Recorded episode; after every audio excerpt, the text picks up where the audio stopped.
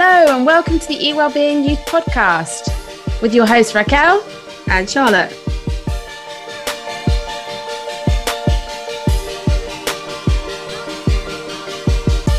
This is the podcast on all things mental health, where we talk to young people about topics impacting youth well-being. eWellbeing is a youth mental health platform brought to you by YMCA DownsLink Group. In today's episode, we'll be talking about relationships.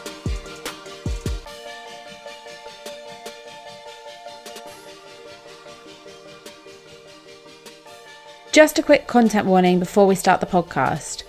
Please be mindful that in this episode, we will be discussing subjects of a sexual nature, and we will be talking about topics that some listeners may be sensitive to. Now, on with the podcast. So, in today's episode, we'll be handing over to our guest host and eWellbeing Youth Ambassador, Fiona. Hi, I'm Fiona and I'm an eWellbeing Ambassador. And today we're joined by the WISE ambassadors Lily, Jessica, and Ashwin. YMCA WISE project is all about educating young people on aspects of healthy relationships. During lockdown, their youth volunteers have been creating content around topics that aren't necessarily taught in school sex education lessons, such as online safety, consent, toxic behaviours, and boundaries. We're going to have a chat about relationships today. But first, can you tell us a little bit about WISE and what your WISE ambassadors do? Hi, I'm Lily. I'm a WISE ambassador.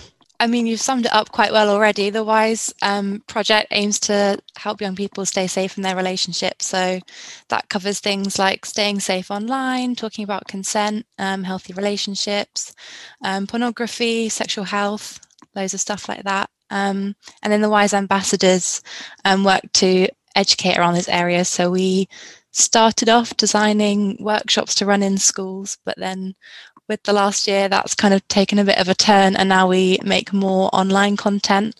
Um, so lots of stuff on Instagram, or we make workbooks um, for schools, um, so they can kind of have their own resources to use with their students rather than us having to go in and get in contact with people.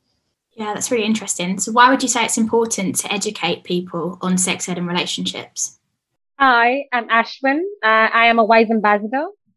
So um, I feel like education in general is extremely important. And um, when you look at education from a prevention point of view, it becomes even more important because, like you mentioned, in our society, when it comes to positive relationship, consent, idea of a healthy relationship or healthy behavior traits, people don't usually have a very concrete idea of what they are portraying. So um, we as at YMCA basically work on content that focuses and highlights these traits because uh, we believe that uh, it is important that young people are made aware of all of this from a very young age and they are empowered. So the entire idea is to make them aware in a non non-judgmental manner so that they can take their decisions in their own um, to the best of their capabilities. Uh, another thing that I feel strongly about is um, when it comes to sex education, when it is the resources are not really available online. And but if you look at access to porn, and when you look at unethical porn, it is available to young people from a very young age from different websites. So just imagine if the same understanding or if the same platform is given to sex education, what difference would it make to a life of a young individual? On what kind of a positive attitude would they have in their life towards relationships, towards their partners, and in general towards their friend circle? So I feel it is important that sex education um, be strongly implemented within the school curriculums or in um, college curriculums. Mm, I think that's a really good point. In that, you know, there's there's so much that is available online that you know maybe is giving quite you know troubling information and stuff that maybe isn't helpful but then it's not being addressed in school so you know being able to have that information and that support out there can be can make a big difference yeah, and taboos as well, because it's a big taboo, isn't it? You can't, it's really mm. difficult to navigate that as a young person. You know, if you're seeing porn online and that's like your sort of first foray into the digital world, um, it's a lot for a young person to like cope with on their own and they might feel ashamed to talk to somebody about it. And set like really unrealistic expectations as well. So I think it's good to have the education around it. So moving on to our next question. Um, so we're going to talk about the impact of lockdown and although we're not in lockdown anymore, we're still living in socially distanced times and quite a lot of relationships are affected by this. So, have you got any advice about creating boundaries, perhaps with partners or with housemates and friends while trying to socially distance? Hi, I'm Jess. I'm a WISE ambassador. Yeah, so I've seen a lot of people try and navigate boundaries during lockdown to like different degrees of success, I'd say. Um, probably to put it back to basics is just like deciding for yourself what those boundaries are before trying to navigate them with someone else. Um, like thinking what you're comfortable with. And even as like lockdown restrictions ease and things, some people will be more comfortable with say normal life than others um, it's still it's still a pandemic and different people have different um, perceptions of risk so yeah like deciding what your boundaries are and then trying to communicate those boundaries effectively with your partner um, and explaining why like the place that they come from um, and listening to their boundaries and trying to understand why they have them um, and validating that because if if it's someone's boundary it's it's not about you. And then i guess in terms of relationships just embracing new ways of interaction. If um, if you do have different boundaries if someone's more comfortable with one thing than another just finding a way around it that is a bit different. Um, i know that when me and my partner were living in separate places um, in lockdown we weren't we were allowed to see each other but at like two meters. And trying to do that when you're used to living so closely with someone is really difficult. Um, so we just started hiking because it was something that we could do outside and we're keeping busy. So it's not drawing attention to the fact like, oh, I can't hug you or anything. Um, yeah, and it just it just made like a new hobby. And I think there must be lots of different things, like different, more creative ways perhaps that people could say, this is what I'm comfortable with, this is what I'm comfortable with. And surely there's a place that, if you both respect each other's boundaries, there must be a place somewhere in the middle of that. Yeah, that makes sense. And I guess there's a lot of relationships as well. You said you're lucky enough that you could meet outside, but while the distancing rules were going on, lots of people couldn't travel. So, have you got any advice for people that are in long distance relationships that maybe don't have the luxury of seeing each other in person at all? I think it is important to be patient with the with your partner or you might be in different time zones or different places. You might have different work priorities. So it is important that you be respectful and patient with them and also their boundaries.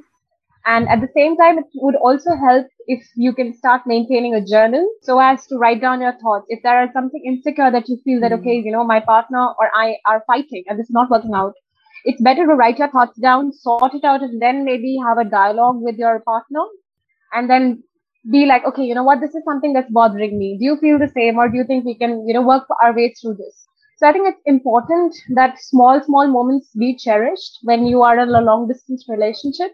And at the same time, uh, it is also important that you sort out your thoughts and by writing it down or talking to a third person. Often a third person perspective really helps. Yeah, it sounds like communication really is the most important thing there, isn't it? And acknowledging that it's difficult for everyone at the moment, I suppose, and that it's not normal times and you have to work around that. But I suppose because of that, lots of relationships have also broken down during lockdown, which I can imagine is way more difficult because you don't have the distractions that you'd usually have. So, if you've got any advice on how you can look after your mental health after a breakup, if it's happened during lockdown or in general? Um, as I mentioned, writing down your thoughts in a diary, so maintaining a journal really is helpful. And also at the same time, giving time to yourself to process the emotions that you have encountered. In general, just giving yourself the time to feel emotions and to accept the fact that, okay, you know what, I am in this position now. So I think just validating your emotions and your experience is important. Prioritizing self-care, exercising, and proper nourishment to yourself. Because often we just tend to punish our bodies. We, our body needs to be nourished because it is also going through a lot at the moment, emotionally, physically. And it is important by doing all the three, we can sort of release endorphins, which would make us happy, which would make us feel good. Seeking mental health care from a therapist, as I mentioned earlier, uh, talking to a third person often helps because the therapist would help you channelize your emotions, thought processes, and insecurities in a positive manner. And at the same time, it is important to understand that therapy is not something which will just do its magic overnight. It is something of a process which takes place gradually. So you need to be patient to, you know, let it take, let it take its turn. And one thing that I feel is extremely important is uh, to stay away from social media. And social media detox is something that I strongly recommend to people who are, um, you know, trying to get out of a relationship or have broken up because I feel uh, content on social media at times can be so unrealistic. It may be triggering to people. Whatever progress that you've made over a period of time might just become undone. You have some personal time offline away from your gadgets and things and, you know, sort of engage in reading, going on for, going out for walks and let the nature do its healing. Yeah, I think the social media cleanse in particular is a really important point. I know when I broke up with my boyfriend, I found that I sort of ended up posting things like on purpose to be like, look what I'm doing. I'm having a good time, sort of faking it on the outside. But it was when you said about accepting your emotions, it was when I accepted it and thought, you know what, this is rubbish and it doesn't feel good. But what can I do to make myself feel better and actually to feel better rather than it just to make it look like you feel better? I think is makes it the process so much easier. Each person has a different way of coping with things yeah i think it's about that balance of like feeling empowered by getting up and doing stuff that make you feel good but also just allowing yourself to sit in your feelings and you know if you want to eat some ice cream or whatever if that's if you want that to be your coping mechanism then like absolutely go for it and enjoy it. The way that social media and the media in general portrays relationships can be really unhelpful and like lead to unhelpful expectations um, how can we manage this? Have you got any advice? So, um, of course, when you look at social media, the relationships are portrayed in a very glamorized or a very polished way that, you know, it makes you look like as if, okay, this person or this couple is so picture perfect, nothing can go bit wrong between them. But it's important to draw a distinction between what's real and what's real because for them, it's their job. They are social media influencers. They are in this profession to portray a certain image. So it's important to understand the difference between the two. And um, I also feel like, you know, when you're looking at somebody, you scrutinize your own relationship. You feel like, okay, you know what? This is not there in my, you know, with my partner. I, I am not doing this or my partner is not doing this. So this results in a lot of issues of, or emotions like jealousy, fighting, anger, body image issues, which is these days, of, you know, one of the main reasons people are insecure. It is not fair to your partner that whatever you are digesting online, you subject them to that because they don't know what you're seeing. So it's unfair to them. So it, it's really important that you have your time divided between offline and online content. Things online give a very unrealistic expectation of things. It, it relationship is not about everything being goody goody all the time. It is about making things work over a period of time, but at the same time being there for each other, appreciating the green flag, and at the same time working your way through the red flags in your relationship. And um, that is something I feel is important to acknowledge and realize. So I feel communication is the key here. I read something the other day actually about Instagram, and obviously it, it's a, an amazing place and can give such good things, but to remember that you're watching someone's highlights of their life. You're not watching every day inside and out and you can't compare your entire life up and down to someone's highlights that you see on social media. And i think that's really important to remember and to educate people on. Like in, to kind of counteract the like kind of false images of relationships and stuff we might see online like one of the most important things we we could all do i guess with people we trust is just to like be more comfortable with talking about the not so pretty bits of relationships even just with friends and things just just so that like that reality check of going i'm in this relationship. It's not always perfect. Do you find this? And just being comfortable with being able to say yeah like this is a problem and finding finding ways around it. But yeah it all comes back to communication but just in our in our real lives as well being able to talk about the not so pretty things to kind of give people that perspective yeah, absolutely. I think if people don't talk about these things, then it's easy for you to go, oh, well, you know, it's not, it must be normal. No one else is talking about it. So it must be normal that this is happening in my relationship. And actually, sometimes just a conversation with a friend, they can be like, whoa, actually, that's not cool. You know, well, let's, let's deconstruct this. What's going on here? What's the deeper issue? So I think definitely sharing the good bits and the bad bits is important. Kind of building on that, it can make small issues seem a lot bigger if you maybe have some like a little niggle in your relationship and you can't talk about it or you're worried about what your friends might think then that can kind of snowball into something bigger because then you do deal with it in a way that's not the most healthy and then it can become worse. And if you just spoken about it in the first place kind of gets it off your chest and problem shares a problem halved and all that kind of thing. Yeah no i mean people say it but it is true isn't it so a lot of us are spending a lot more time online and young people may find themselves forming relationships with people that they don't know what are the potential dangers of online relationships and how can we stay safe while engaging in those Yes. So um, Wise have created a, a, really, well, we have created a resource around some of like the key um, problems that we thought people might experience online. Um, and we did it in a way, we didn't want to put people off forming relationships online because especially in these times, like it's, it's one of the only ways a lot of people have to form relationships. So like by no means um, are we saying that it's not a good thing or it can't be a really good thing? Um, I think it's just about being confident in spotting behaviors that might indicate unsafe relationships, I guess. If people are doing things like being pressuring, not responding to your boundaries appropriately, um, asking for too much personal information straight away, just things like that to just bear in mind when you're interacting on those spaces. And again it comes down we keep saying communication but i think it does. Understanding in your head before you go into an online space what you're comfortable with what you will feel safe with and sticking to those things so then if you go okay i'm comfortable interacting with this person but I, I know I don't I don't want to give them information about where I live, where I go to school, that kind of thing. Understand that in your head first, and then you'll be much stronger if the situation arises to say, ah, that's where I'm clocking out because that's that's too far. Um, there are some there are some websites I know CEOP, um, C E O P is the child protection police website. And if you if something does happen that you're not quite sure on it doesn't file an official report or anything but you can just get some advice from from um, like a child protection advisor. So they'll just go oh that's okay or oh that's not okay. Do you want any support with that?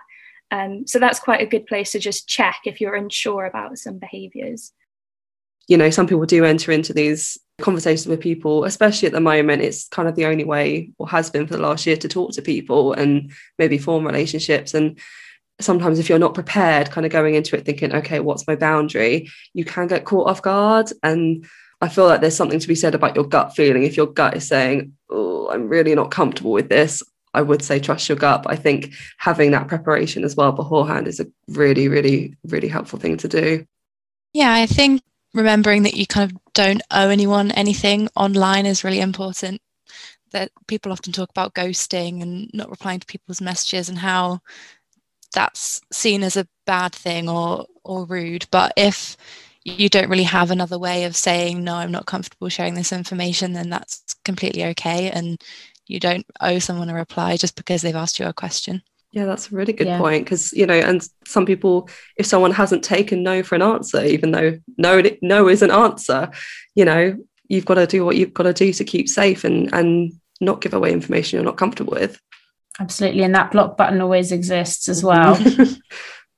I think there's such a taboo even around blocking people and ghosting people, like you just said. But if your safety is first, and if they are violating your boundaries, then you're well within your rights to do that. Like you said, you don't owe them anything at all. Well, that ties in ties in nicely with the next question actually about red flags because the term red flags comes up a lot in today's society and it gets thrown around quite a lot but it can also be really unhelpful in the way that it's used. So do you have like a definition of a red flag and like how to spot them? Um, i think i think generally there are there are lots of kind of universally decided red flags that you see online a lot aren't they? Like almost like tick lists. So if someone does does one of those, then that's meant to be something that you were meant to have seen all along. I think that's probably one of the main problems is that you can often only see the red flags in hindsight after the relationship is over or when it's got really bad. And then the idea that you've missed a red flag is it, it brings it back to that person, doesn't it? Like, oh, you didn't see this, so it's almost mm. your fault and yeah. then it, it it's very it's very there's a victim and there's a perpetrator and the perpetrator is supposed to have known that they they did these like bad behaviors and then it's meant to be on the victim to go oh that's a red flag i think most relationships are more equal than that and and people engage in all kinds of like good behaviors bad behaviors throughout a relationship and i think labeling labeling something a red flag stops that conversation around or like why did that have that happen? Why did you react in that way? What was the context of that behavior? And it, it stops it being like a learning point. I'm not saying there, there are definitely behaviors that are toxic and are repeated but i think yeah the red flag thing assumes that someone does a certain action and that means that they're unable to grow from that experience or it's on the other person to make a, a decision. Yeah that's really interesting. And i think like you said it's a 50-50 thing. And there's probably things that we've all done that maybe might have been a red flag to one person but not to another person. But that communication around it how are you ever meant to learn if someone just completely cuts you off? Or if you're unaware that the behavior that you're doing is a stereotypically red flag to someone else so i think communicating that is really important and just saying actually i didn't mm. like that you did that why did you do that exactly like you said communicating that and how it made you feel I think that's a really good um, saying. Your action made me. Um, I feel this way is a really like um, non confrontational way of, of telling someone that something they've done made, has made you uncomfortable because instead of saying you did this you're saying that made me feel like this and often that can open up for like more conversation and more communication because otherwise the other person's immediately on the defensive I think that's um, even more important as well, thinking about people in long distance relationships or where you can't see people in person, because online things can get lost in translation a little bit. So I know uh, when I first met some of my friends, they said that I came across really blunt or mm. direct on Messenger just because I didn't use emojis or something like that. And you'd think that someone you're in a relationship with you kind of know how you communicate but if you've gone from seeing someone in person a lot and now all your communication is online um, yeah, that's even more important. Yeah, that's a really good point because there can be that shift, you know, as we were saying earlier, that you you spent yeah. loads of time together and kind of built your relationship on that. That's what you're used to, and then to suddenly go to we can't see each other and it's all virtual or all online. It's it is quite a shift, and and the way people communicate you know through messages can be really different to how they would in person as say, people have an expectation. If you spend a lot of time with someone in person and they're a certain way around you, you have that expectation that it will be the same long distance or via messages and stuff. But I've certainly got some friends that when I see them, it's like I saw them yesterday. But mm. if I mm. text them, oh, it's a nightmare. but you just have to get to learn that about people, don't you? People talk a lot about um, love languages at the moment, and I see that online a lot. But a lot of it's about like touch or giving gifts but i think there's also like a language of communicating online so some people maybe you send each other instagram posts or you send each other tiktok videos and that's the only way you communicate online and sometimes you'll facetime someone. So it's just like relearning all of those different ways of communicating with people. It's good as well not to compare. Like that is how you communicate and that is perfectly good with all of you. But if you then communicate with another friend by texting them loads and FaceTiming all the time, it doesn't make you any better of a friend. It's just those different ways of communicating and not having that pressure that if you don't want to text and be on your phone all the time, just voicing that and saying, actually, I'm just going to have today off my phone. It's not, I'm not being rude. I'm not ignoring you. I just need that space and voicing your boundaries. Again, communication is so important, especially at the moment. Mm. And I feel like there's been a lot of stuff online going around, being like, after the pandemic, you'll know who your real friends are. They were the ones who texted you and they were the ones who called you. And actually, you know, people are really struggling right now. And if they can't call and text, and if it takes mm. them five to seven business days to get back to you, then like that's okay because you know everyone needs to like be protecting them their own energy right now and yeah i agree especially at the beginning of lockdown in the summer, everyone was doing the Zoom quizzes and Zoom group calls. And that was every week. Me and my group of girlfriends were having a Zoom call quiz every week. And it just got to one week and we were like, I just, I can't be bothered. And it's not because you don't want to see them or communicate. It just, it becomes a lot of effort and can be really exhausting. But again, it's just about talking about that, not just being like, oh, I'm not going to show up. But now we don't do it at all. You're lucky mm. if you get all of us together ever.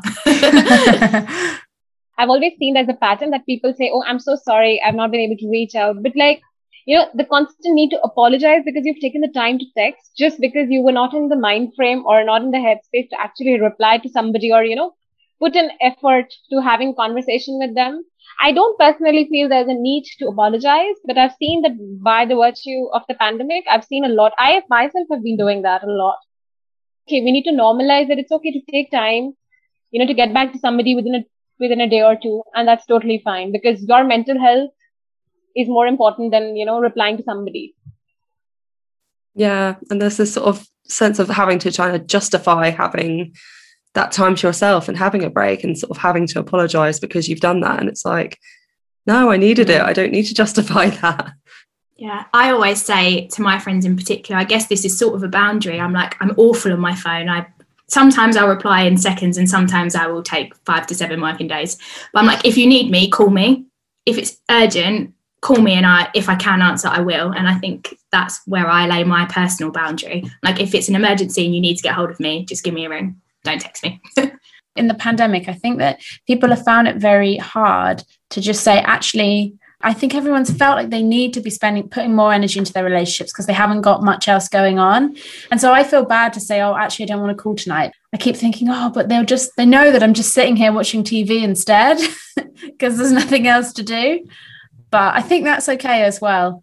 You know, that's a that's a self care thing, isn't it? Yeah, and sometimes like if you've got your own problems happening it's a lot to take on somebody else's as well even if they are your friend sometimes you might in that on that particular day is it would just be too much and you're like actually can we have this conversation tomorrow or something? And i think that's really important to do as well.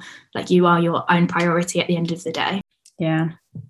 I think there are there is a bit of pressure online to kind of what you're supposed to be doing at the moment and you know what what's supposed to be how you're communicating. But you know actually there are some really helpful you know accounts out there or people online that that can remind us that yeah it's okay to have a break and it's okay to do what you need to. So i was wondering if you know of any you know people that we can follow for more sort of helpful and realistic inputs into relationships at the moment? Yeah i think in terms of like romantic relationships it's actually quite hard to find accounts that share a lot of details about their relationship because i guess like we were talking about earlier people don't necessarily want to share all the intimate details of their relationships if they're kind of struggling with something. It's not necessarily like an open conversation. Um, but our Instagram account is obviously amazing. Um, so that's at YMCA Wise. Um, and then someone else that I really like, which is maybe less so relationships and more kind of about body image, but they kind of touch on lots of issues in relationships, is Jess Greenash. Um, she's just really personable and funny and seems quite relatable. I follow Jameela Jamil. She's a South Asian British comedian and a celebrity. So her podcast on I Weigh, that really mm-hmm. is lovely. And I think the kind of content also she advocates for and especially the body image issues that she highlights first because having herself gone through something like that in her early 20s and you know so she is sort of speaking from her personal experience and she also strongly speaks for the people of color. So i feel like i think i would strongly recommend her channel. I follow an instagram account um, called my boyfriend has herpes. And it's it's a by nice. illustrator. She does really cute cartoons. But basically um, she just um, kind of answers like taboos and assumptions and myths around dating someone with herpes or with an S with an STD and in a really nice like pretty way because they're really nice drawings um, just goes over things like oh how do we have safe sex? Or how do how should you tell your STI status to a partner? And just things that really I've never seen anyone else talk about online. They do like they do so really eloquently through these cartoons. So it's a fun one.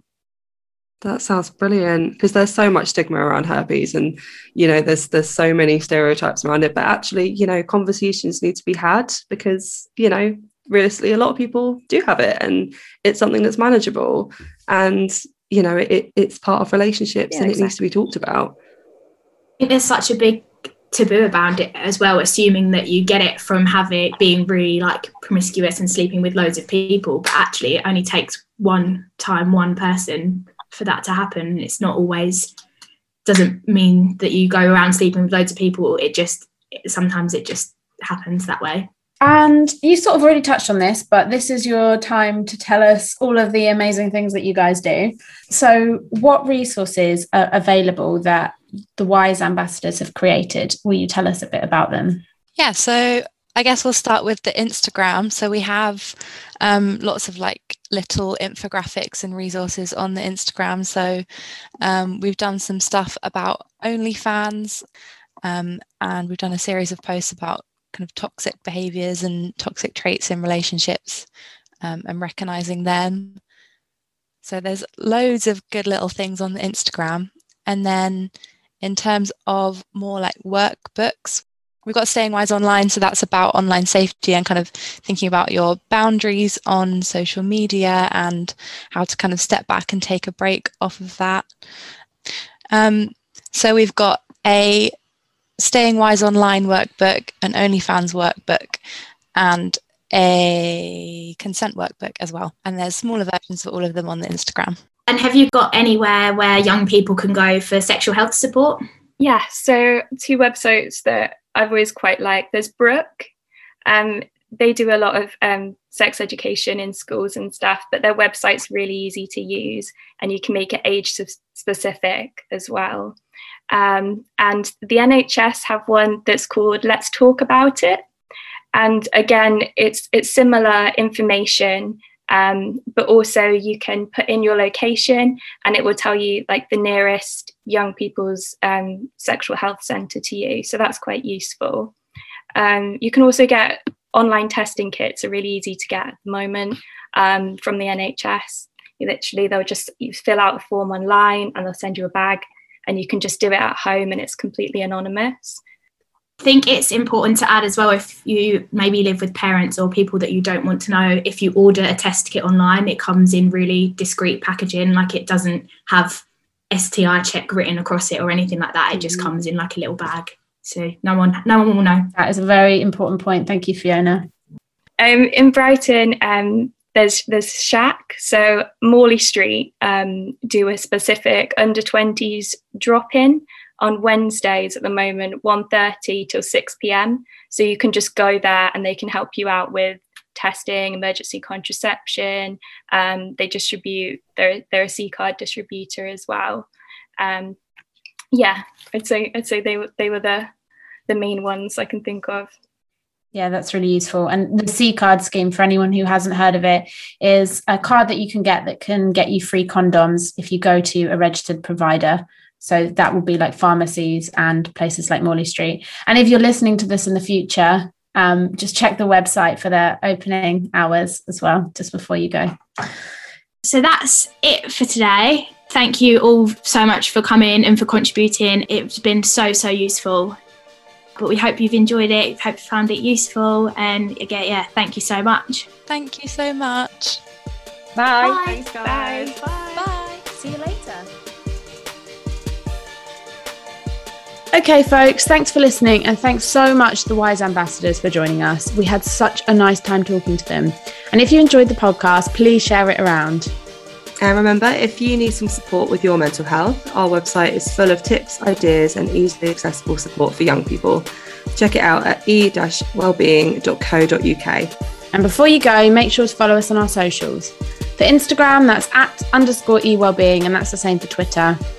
And for Facebook, it's just e-wellbeing. Thanks for listening.